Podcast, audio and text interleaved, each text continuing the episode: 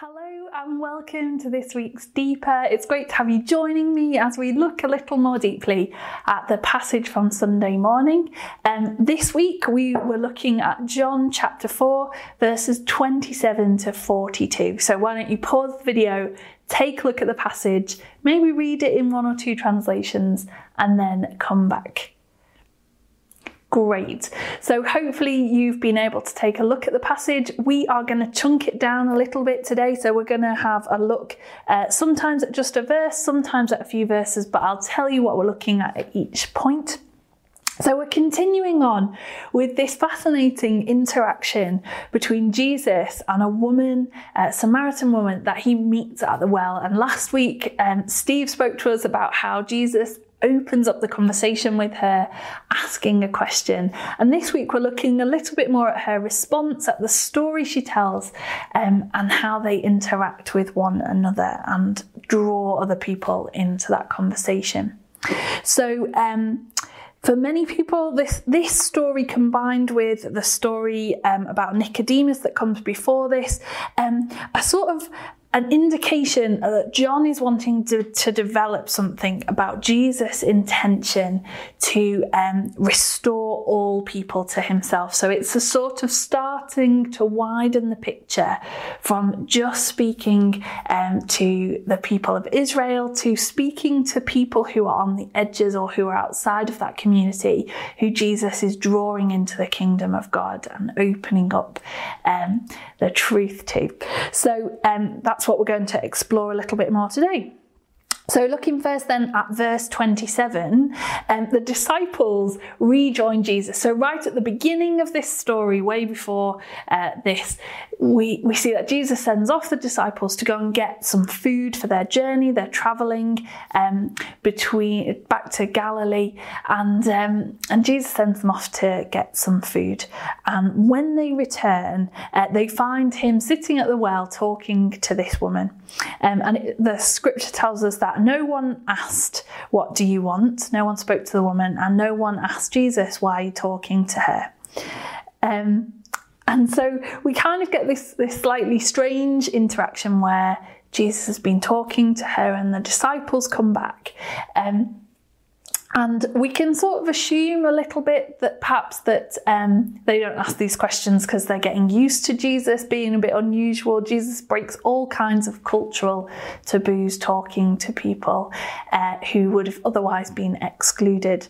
Um, but actually, in Scripture, we see that much later on than this, they're still asking those questions. They're still struggling with Jesus doing that. It's much more likely, in fact, that um, for lots of Jewish men, certainly for lots of Jewish rabbis, they just wouldn't have spoken very much to women at all. Even their own wives, they didn't really consider it a good use of their time um, to be speaking with women. And so perhaps the disciples are just trying not to fall into the same trap um, by getting into this conversation alongside Jesus. Um, whatever it is that's going on, this is something quite outside of their experience. They're quite surprised to find Jesus doing this, um, and they don't really join in very much with the interaction. And then, as they've rejoined Jesus with the food, um, we hear that the woman leaves her jar and goes back into the town. And we're looking here at verses 28 to 30.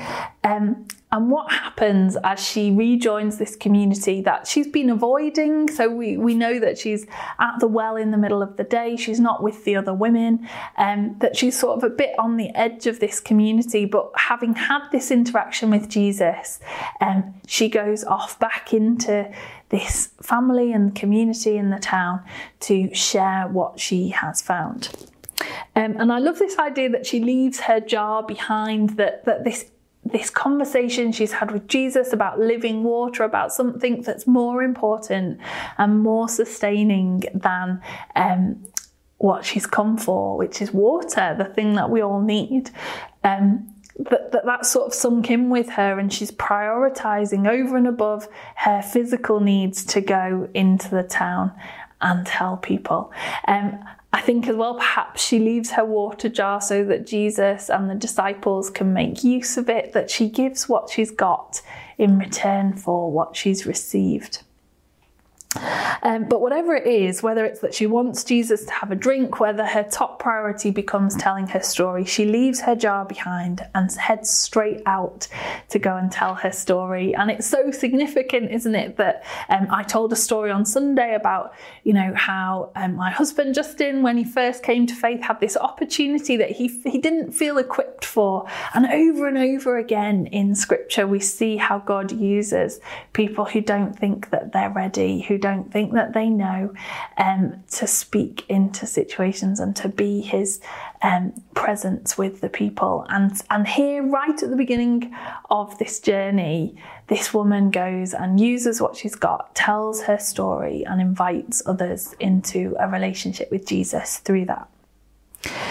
Um, and I think that indicates something as well about how excited she is about what she's found out. They've just had this conversation about whether he is the Messiah that's ahead, that they've been waiting for this person who's going to bring all things back together, who's going to explain everything to them. And she wants to invite people into that. This is what they're waiting for. Uh, so then moving on to verses uh, 31 to 33, we start to have this conversation about food. And the disciples offer Jesus the food that they've gone off to buy. Uh, and he says, I've got food that you don't know anything about. And I always love it when I read this bit of scripture because I always think, what would I be like if I'd gone off to get the food and when I come back, Jesus was like, I've already got food that you don't know about.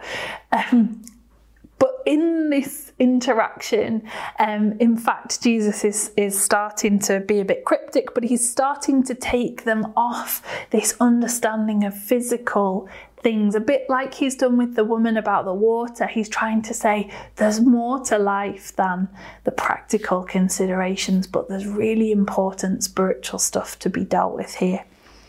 Um, and so then in 34, he explains, My food is to do the will of him who sent me and finish his work.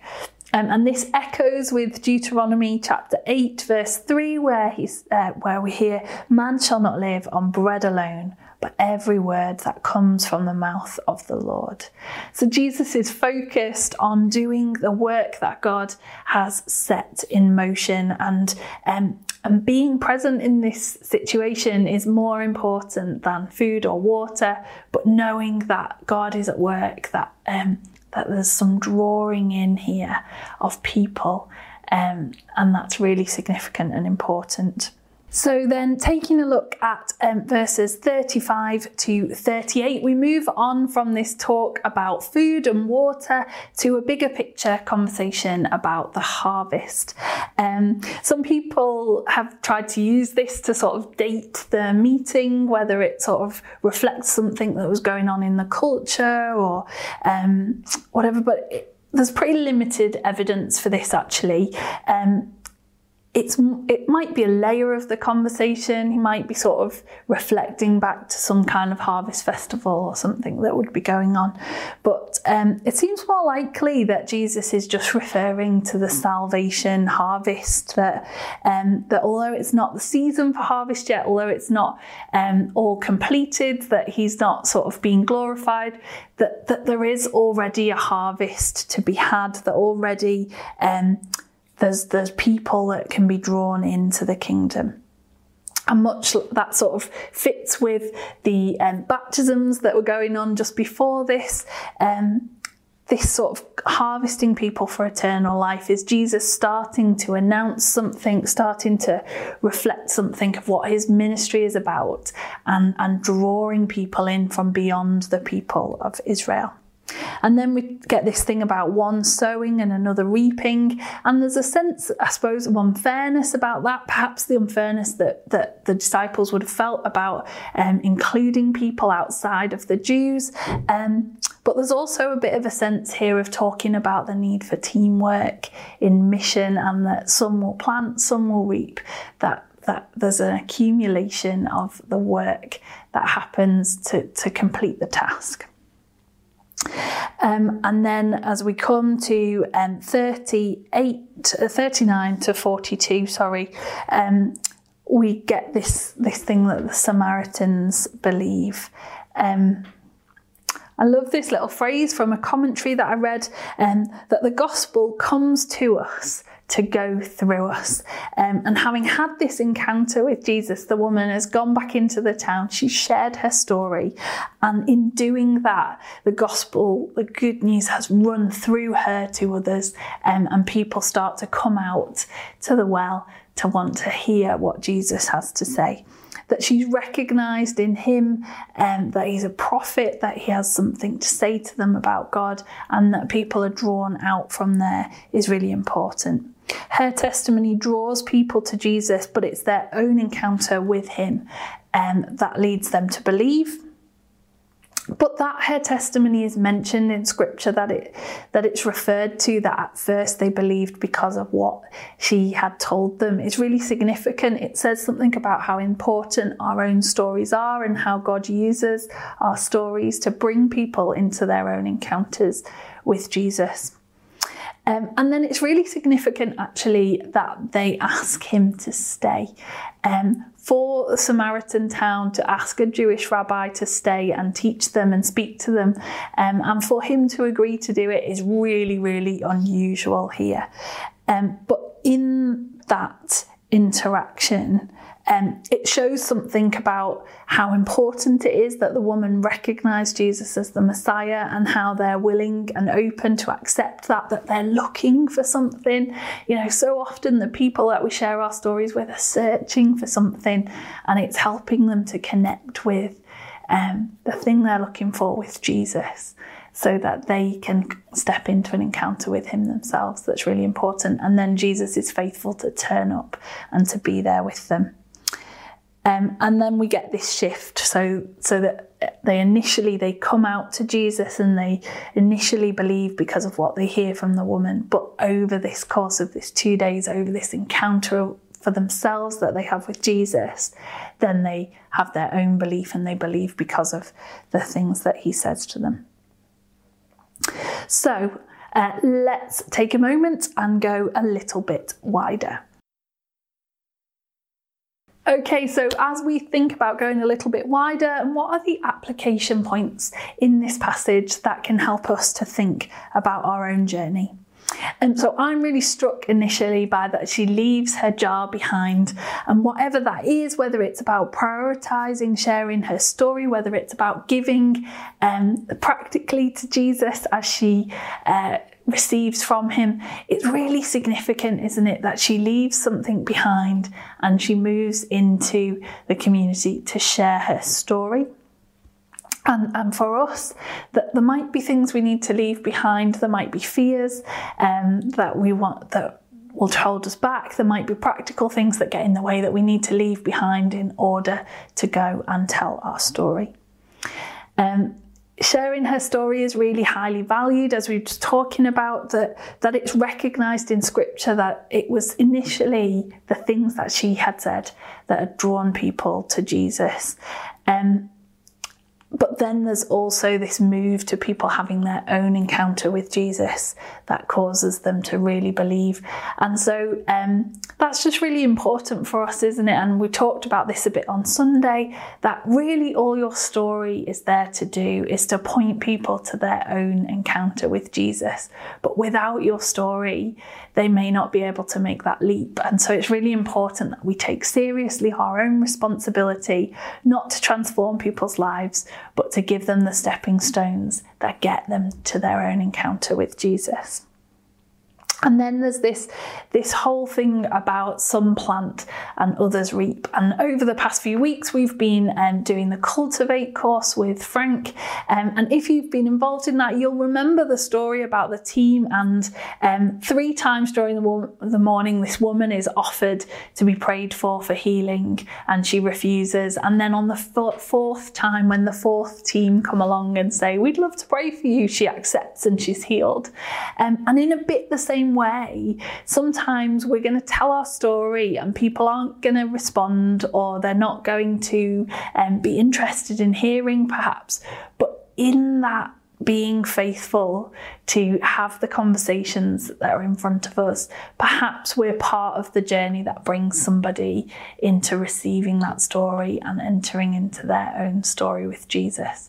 So, just encouragement really that. Um, that whether we're just planters in the process or whether we get to reap the harvest, there is a harvest there. There are people who need to hear the stories and be called into the kingdom.